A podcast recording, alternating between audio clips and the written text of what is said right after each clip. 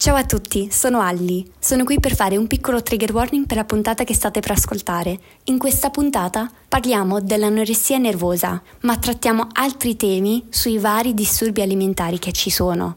Se per voi questi argomenti possono essere triggeranti, vi chiediamo gentilmente di saltare questa puntata. Andate ad ascoltare una delle nostre tante puntate che abbiamo fatto in passato. Per chi invece ascolterà la puntata, buon ascolto!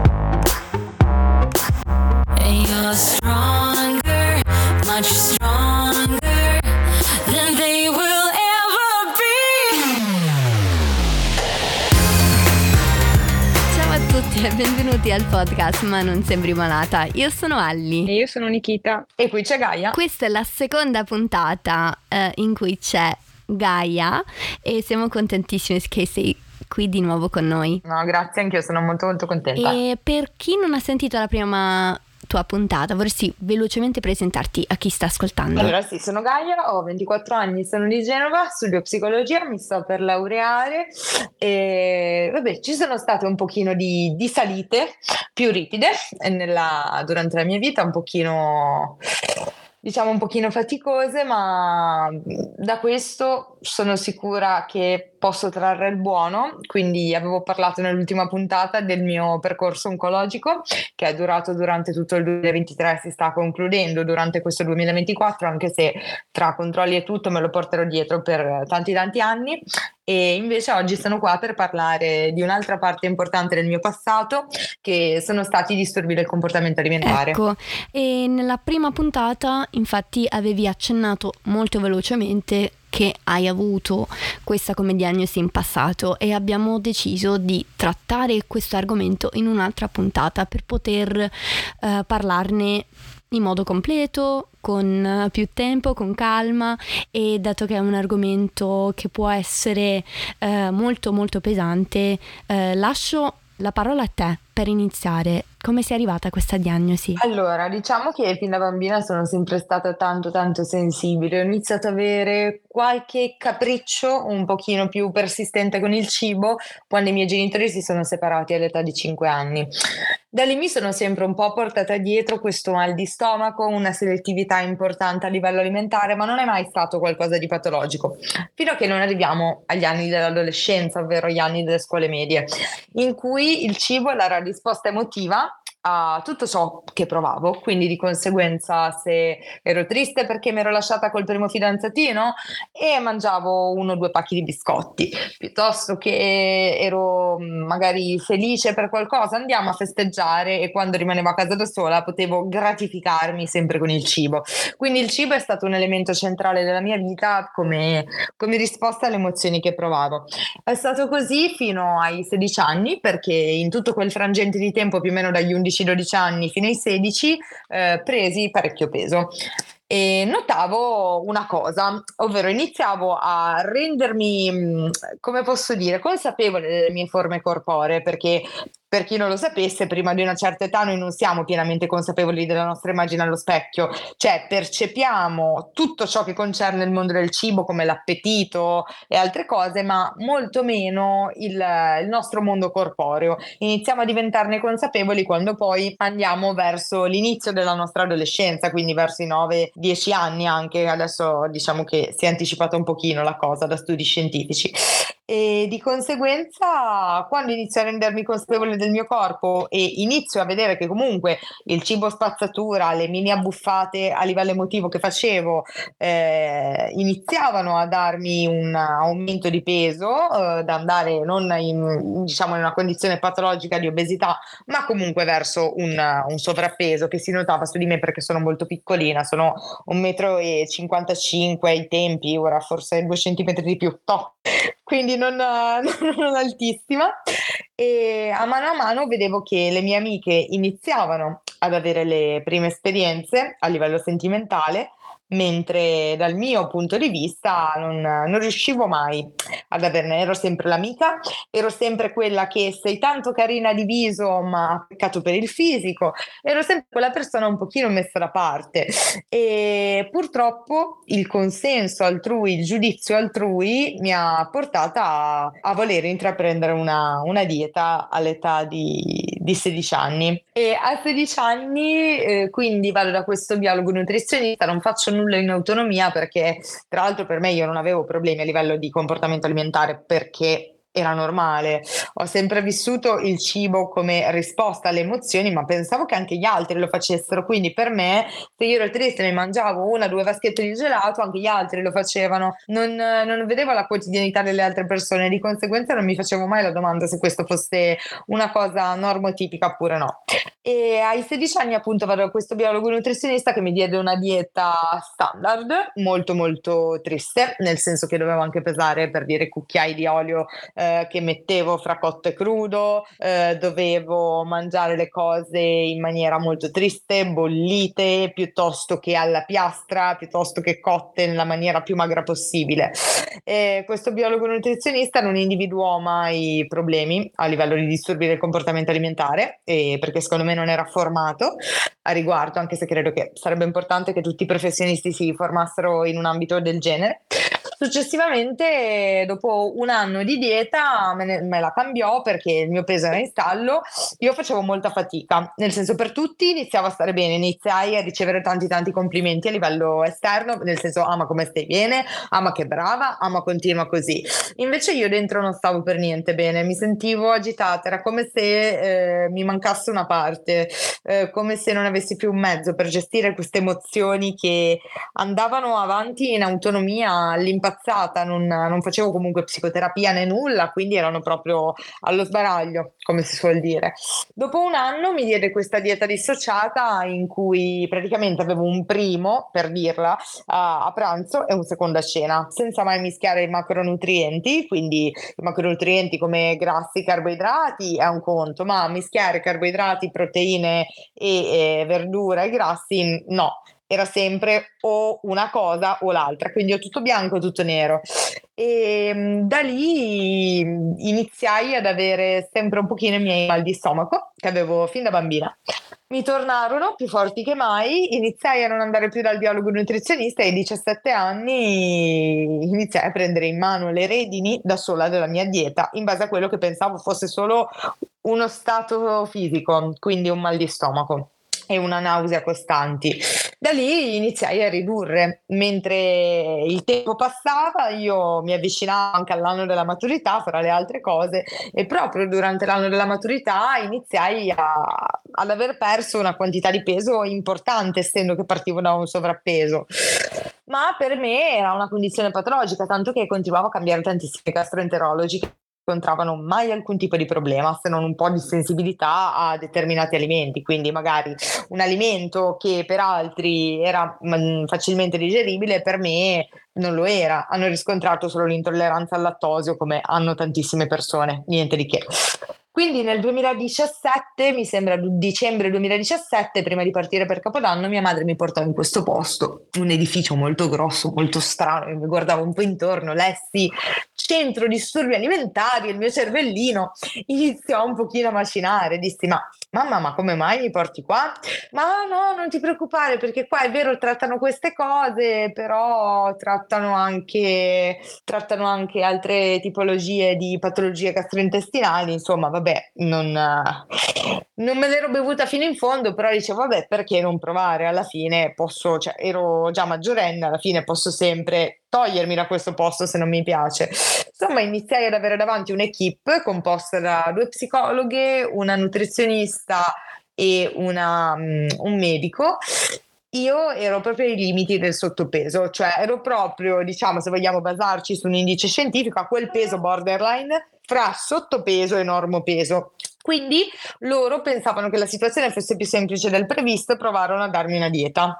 Eh, con questa dieta volevano semplicemente, secondo me, rimettere a posto una situazione in un, uh, in un, momento che per loro era ancora preso per tempo, senza conoscere tutto il mio passato, ma nessuno sospettava che comunque il mio passato fosse, fosse un problema. Questa fame emotiva non era, non era contemplata nella loro indagine. Provarono a toccarmi la mia dieta, io mi incazzai da morire e di conseguenza persi ancora peso mm, in maniera importante in 40 giorni. Da lì iniziò la menorrea, quindi l'assenza di ciclo mestruale e mi venne diagnosticata l'anoressia nervosa. Io non pensavo di poter mai cadere in qualcosa del genere. È un tunnel buio, molto molto buio, in cui, da, cioè, da cui pensavo di essere uscita una prima volta, ma non fu così perché mi, mi diedero degli antidepressivi per il mio primo attacco di panico ad agosto 2018 e l'attacco di panico mi venne, caso strano, a cena mentre facevo tutto questo percorso, ero in cura al centro disturbi alimentari eh, pubblico. E da lì antidepressivi. Con gli antidepressivi mi, mi sedarono praticamente, di conseguenza conseguenza fu molto facile prendere peso di nuovo e mi tornò il ciclo in maniera del tutto naturale, senza ormoni, senza nulla e da lì piano piano pensavano che stessi meglio, tanto da, dimiss- da farmi dare le dimissioni a novembre del, del 2018.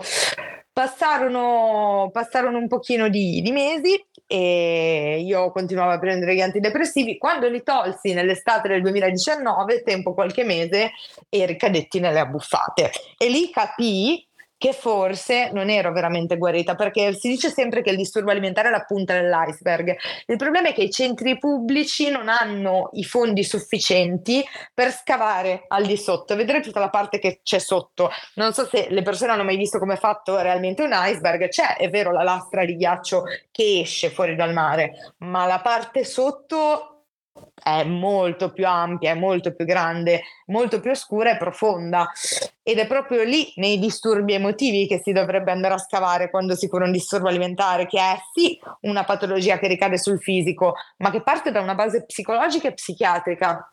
Quindi se non si cura la parte mentale, non ha minimamente senso poi mm, curare la parte fisica e basta va curato tutto esatto. il complesso. Io vorrei ricordare che il nostro governo fino a poco fa, che poi ci ha ripensato così come se fosse una cosa, sai, da poco, eh, che volevano tagliare i fondi no? per i centri. Mm, com- com'era quel discorso, Gaia? Sì, allora lì volevano praticamente nel, mm, nella legge di bilancio per l'anno 2024 in cui si stanziavano i fondi per eh, diversi tipi di progetti a livello nazionale, il governo Meloni ha deciso di, aveva deciso di togliere i 10 milioni che, mm. erano stati, che erano stati inseriti dopo che i disturbi alimentari, dopo una lotta veramente ardua, sono stati inseriti nei livelli essenziali di assistenza in LEA, quindi da certo. essere garantito un fondo annuo. Ma quello che non, secondo me di cui non se ne rendono conto um, e, oppure non vogliono vedere, io direi forse di più, è che comunque si muore anche di queste, alla fine, malattie, dico bene, um, patologie eh, se sono estremamente poi invalidanti oltretutto perché comunque eh, ragazzi mh, mm, poi eh, ecco, eh, ho letto una, stati- una, classifica o una statistica non mi ricordo ora però eh, dov'era eh, che è una delle prime cause di morte no? qui sì, allora la prima causa di morte per gli adolescenti e per i giovani dopo gli incidenti stradali. Esatto, è una statistica alta. E loro hanno deciso di, di, di, così, di tagliare i fondi. Cioè, io, mh, mm, vabbè, mm, mi fermo qui perché poi entro nella politica e non vorrei eh, fa pensare tanto, no? Eh? Sì, sì, sì, assolutamente. È diciamo qualcosa di che fa molto riflettere, che fa molto pensare a quali siano le, le priorità, eh, che non sono poi effettivamente mm. quelle che, che, sono veramente nella società. Ecco. Mamma mia, avrei bisogno ora di una seduta di, di yoga, di, di, di, psicoterapia per, per, man- per, contenermi, perché bene o male... Dopo ci mettiamo a fare meditazione insieme, Niki. Mamma mia. no, davvero, c'è veramente cioè... bisogno perché non... non eh, non so, ci si sente veramente senza potere di poter fare qualcosa, però penso che parlandone, come stiamo facendo proprio ora, è un inizio, almeno un eh, parliamone perché se c'è un discorso continuo eh, le persone non si dimenticheranno quanto sia importante. Quindi ecco, non ci arrendiamo davanti a queste cose. Assolutamente, assolutamente, anche perché poi i 10 milioni sono stati ristanziati dal governo dopo che eh, le persone si sono molto arrabbiate, quindi abbiamo deciso di scendere in piazza in eh, tutte le piazze italiane di ogni città e dopo che hanno visto questa cosa che sembrava abbastanza minacciosa probabilmente per il governo, hanno deciso di ristanziare i fondi, che tra ecco. l'altro ecco. per la legge di bilancio loro li hanno tagliati, ma la nostra richiesta era soltanto di aumentarli ancora, perché nonostante tutto ci sono stati mm, in Italia circa 4.000 morti nel 2023. È grave, bastano, è grave ragazze. Poi, poi vorrei dire anche che mancano anche posti letto, eh? ricordiamo anche questo nei, nei, negli ospedali, anche nei centri dove si occupano dei DCA, cioè mancano posti letto, cioè ci sono dei ragazzi mancano che posti letto, esatto. Cioè, eh, voglio dire, eh, io mm, mi blocco qui e ti faccio una domanda Gaia, perché se no davvero ricado nel volgare, eh, quello peso però. Come mai hai deciso di parlarne?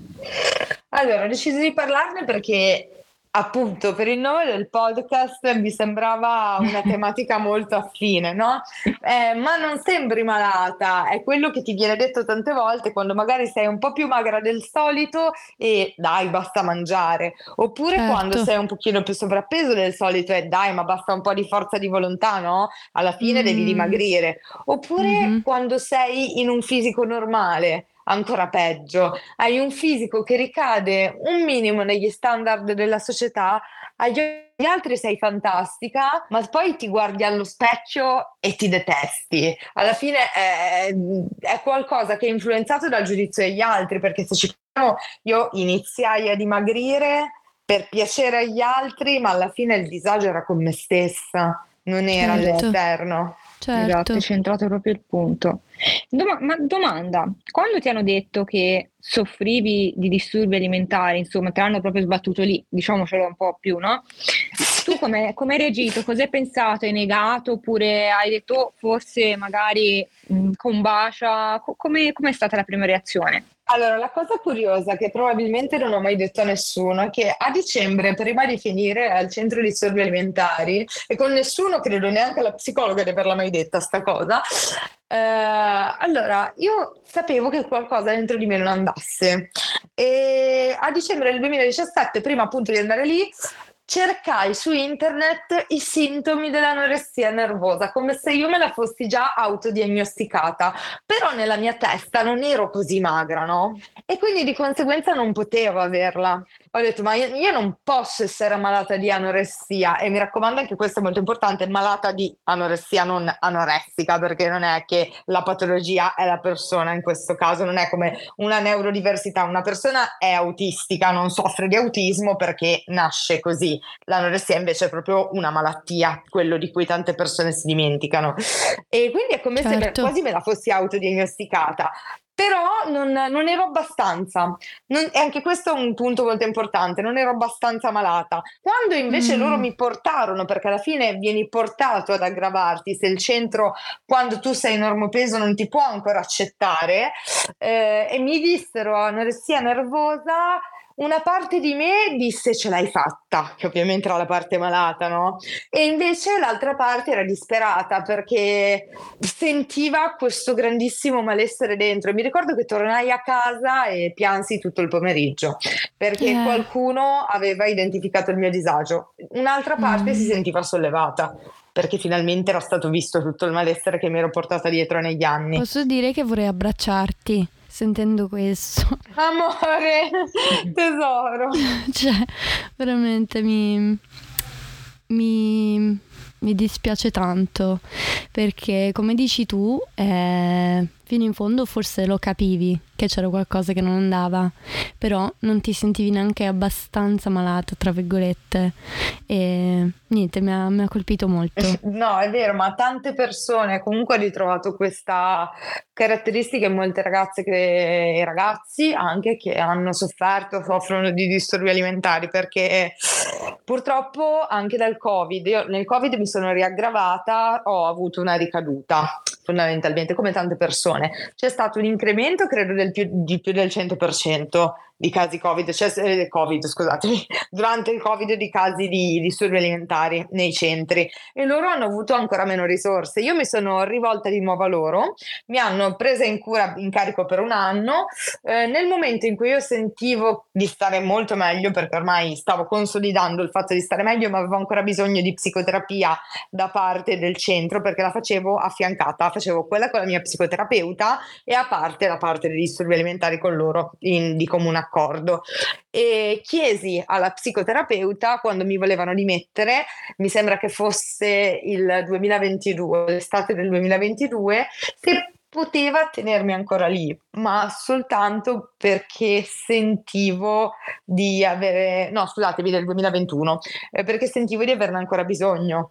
E lei mi disse che purtroppo dopo il Covid i casi erano aumentati troppo e non potevano. Quindi la persona è proprio portata ad aggravarsi, oltre a mancare di posti letto, mancano proprio i professionisti sanitari a cui rivolgersi nel momento in cui finisce al centro, perché poi la terapia è dietoterapia con il calcolo nutrizionale da parte di un nutrizionista per riprendere il peso, per per semplicemente ridurre le abbuffate piuttosto che avere uno stile di vita sano. Poi serve la parte psicologica e delle volte fanno anche una cosa che sono i pasti assistiti, quindi dei pasti con altre ragazze che hanno lo stesso tipo di problema e mm, la stessa malattia vengono controllate da degli operatori per ridurre i comportamenti disfunzionali e riuscire a mangiare in un contesto conviviale. Quindi, insomma, non ci mancano proprio i mezzi per tutti questi fini terapeutici a livello del pubblico. Le persone mm. tante volte, anche in questo caso, sono costrette a rivolgersi a centri privati. Hai visto, hai visto. Gaia, ehm, avresti un messaggio eh, per mm, il nostro governo. Bellissimo. di messaggi per il nostro Adoro Nicole. Che... Aiuto. Riguardo insomma a questo discorso qui, diciamo così, restringiamo il campo, anche se in realtà sono tanti anche qui, però allora, intanto che la salute mentale non va assolutamente trascurata e come piano piano anche la Lombardia ha istituito lo psicologo di, lo psicologo di base, servirebbe per ogni regione. E poi che appunto se c'è un disagio così ampio nei giovani che ha aumentato durante il Covid, significa che c'è qualcosa alla base che per questi giovani nel paese non va e soprattutto che servirebbero più fondi per malattie del genere, perché il fatto che siano se, solo secondi in classifica come causa di morte dopo gli incidenti stradali è, insomma, è impattante. È impattante Molto. che anche con 10, mila, 10 milioni di, di, euro di fondi comunque ci siano state 4.000 morti per disturbi alimentari nel 2023. È impattante il fatto che questa patologia stia ampliando sempre il campo a livello di età, perché le persone che ne soffrono sono sempre più giovani, sempre più piccole, iniziano ad avere anche mm. 11 anni, eh, e quindi questi problemi sono reali. Sicuramente è dovuto anche tanto a una cultura patriarcale e sarebbe bello fare tanta educazione a quel livello, ma mi, mi rendo conto di stare andando un pochino troppo oltre come, come richieste. Però insomma di, di trattarle come patologie, perché comunque di disturbi alimentari si muore muore, si sta continuando a morire, non si può andare avanti così. E una cosa a cui tengo tanto tanto è che non tutti i disturbi alimentari si vedono e non sono soltanto anoressia e bulimia, ma sono anche il binge eating disorder, quindi abbuffate compulsive senza metodi di compensazione, ovvero nella bulimia non è soltanto vomito, cioè possono essere eh, molti altri tipi di, di compensazione, quindi sport compulsivo dopo una buffata, piuttosto che metodi lassativi con delle medicine e quant'altro, ci sono molti modi per smaltire tutto ciò che si è ingerito e alla fine è soltanto per riempire un vuoto. Nel binge eating si riempie il vuoto però senza poi andare a compensare, e si possono avere delle volte dei gravi problemi a livello di obesità, ma anche nella bulimia tante persone rientrano nel, nel modello di corpo conforme, no? Eh, però si arrivano ad avere dei problemi davvero gravi anche a livello di, di comunque acidi gastrici se, se, comunque ci si procura il vomito e tante altre cose e, mh, che corrodono proprio l'esofago. E poi ci sono, ce ne sono altri un pochino meno tipici ad esempio c'è il, la vigorestia che è praticamente l'ossessione per un fisico palestrato, diciamola male. E ho passato anche quella per un periodo, madonna, terribile, terribile. Infatti non riesco più a vedere i pesi, una palestra, uno specchio mentre mi alleno, faccio tutte cosine in casa a corpo libero perché per me è fobico l'ambiente della palestra. Ve lo giuro, è eh proprio una cosa. Eh, ci credo. Eh no, sì, anche lì ci sono, tan- sì, ci sono tante fissazioni. Comunque il cibo pulito, controllare tutto, pesare tutto, uno sgarro settimanale in cui si esagera, anziché una si mangiano tre pizze fino a star male. Cioè, tutte cose che comunque non, non rientrano, secondo me, in un modello di san- salute mentale. Oppure ci può essere anche l'ortoressia, quindi la, l'ossessione per il cibo troppo, troppo sano, quindi biologico biologico, quindi ce n'è veramente in tanti tipi, poi ce ne sono altri, c'è il P, il disturbo del pica, quindi di mangiare eh, delle cose che teoricamente non sarebbero commestibili, come può essere, faccio un esempio, eh, non so, la gomma piuma, c'è anche quello, poi c'è quello da ruminazione, quindi in cui si rumina eh, si rigurgita e poi si rirumina il rigurgito. Ci sono un sacco di disturbi alimentari ancora poco conosciuti, c'è il disturbo alimentare atipico, eh, ce ne sono di, di, ogni forma. Diciamo che qualsiasi tipo eh, di disturbo con la propria immagine corporea e il fisico piuttosto che a livello proprio di cibo può rientrare in un disturbo alimentare e mm, c'entra tanto con uh, la società dell'immagine in cui viviamo, quindi il fatto di dover dare un'immagine di noi sempre perfetta, eh, sempre con un fisico di un certo tipo, un fisico magro che però abbia tanto seno, che però abbia un bel sedere, con il volersi mostrare tralasciando però tutta la parte interiore che in verità secondo me è proprio quella che conta. Concordo, concordo pienamente. E un'ultima domanda io, ehm, hai un messaggio da lanciare per chi eh, in questo momento sta passando uno di questi disturbi? Assolutamente, che sono una patologia da prendere seriamente in considerazione. Quindi se qualcuno ha vicino una persona che vede che sta avendo qualche problema di questo genere, oppure se si sente che c'è qualcosa che non va, di rivolgersi immediatamente a qualcuno, perché vero che i centri pubblici aspettano che noi ci aggraviamo per eh, curarci, ma non dobbiamo avere la coscienza, la consapevolezza, il nostro bene al primo posto per riuscire a capire che non ne vale la pena. Non ne vale la pena di starsi a perdere dietro un fisico perfetto per curare un disagio, un bisogno di accettazione che in verità dobbiamo ritrovare dentro di noi, perché la vera accettazione parte da noi stessi. E nel momento in cui accetteremo tutto ciò che riguarda il nostro mondo esteriore ed interiore, riusciremo poi ad essere anche più in pace con gli altri, con il nostro corpo, con la nostra immagine, che la nostra immagine non è tutto. E di chiedere aiuto soprattutto a livello psicologico perché per curare i disturbi alimentari la dieta è utile ma non è tutto. La maggior parte del lavoro, veramente la parte che sta sotto il nostro iceberg, la fanno gli psicoterapeuti. E quindi di rivolgersi a dei professionisti sani, che non si pensi di curare un'anoressia piuttosto che una bulimia o un binge eating con lo sport compulsivo, la palestra, una dieta sana, perché allora si ricade solo dall'altra parte del disturbo, perché sempre il disturbo alimentare è semplicemente molto subdolo e cambia forma, quindi di chiedere aiuto a uno psicoterapeuta. Gaia, grazie di cuore per uh, esserti raccontata oggi di nuovo. E davvero hai trattato dei punti fondamentali che poi dirla tutta ovviamente in 30 minuti non si riuscirà mai a dire non, tanto ecco però secondo me abbiamo trattato davvero dei punti salienti pocanti come si dice? Aiutatemi. Eh, il mio italiano fondamentali oggi direi. Fondamentali brava le fondamentali. Eh, ti ringrazio anch'io perché non è non è facile parlarne, ci vuole tanto coraggio perché, mm, ecco, mm, nella mia esperienza i disturbi alimentari ehm, preferiscono quando non parli dei, della loro esistenza, vogliono tenerti al buio, vogliono tenerti sotto ecco, il loro controllo e quindi parlarne è una liberazione non solo per te ma anche per chi ti sta ascoltando, quindi ti ringrazio anche personalmente perché mi ha aiutato tanto eh, condividendo la tua storia, essendo così vulnerabile, eh, l'apprezzo molto. Ma guarda, la vulnerabilità se usata nel giusto modo può trasformarsi nella nostra più grande potenzialità. È una cosa bellissima, perché l'essere fragili è vero che delle volte è faticoso, è molto pesante, ma è anche veramente una grande risorsa. Bisogna solo imparare a trattarla bene, con tanta conoscenza di noi stessi. A voi comunque perché come sempre io adoro tantissimo il vostro podcast anche se sento tutte le puntate tranne le mie perché mi vergogno.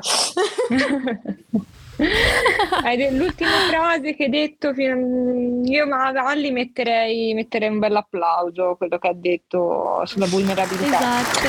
Lo metterei, lo aggiungerei Voglio ringraziarti nuovamente. Per chi volesse andare a seguirti, come possono trovarti sui social? Allora, il mio profilo è sempre la Benna con due A finali. Perfetto.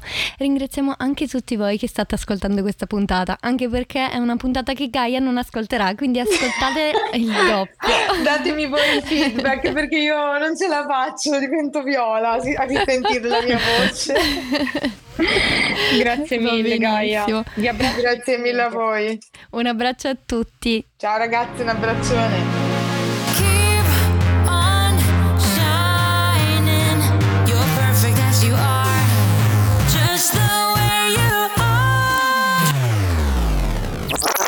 Ciao a tutti e benvenuti al podcast Ma non sembri malata. Io sono Alli. E io sono Nikita. E io sono... Vol. Stavo per dire che sono Gaia. Va benissimo, puoi anche dirlo, va bene, va bene. Perché? Ci sta, ci sta. Ci sta, eh? Sei... Stai tornando. No, non so perché, è stata una cosa, sai quando fai le cose sopra il pensiero? Sì, sì, ma vai, vai, è carino così, non si dice, vai, vai.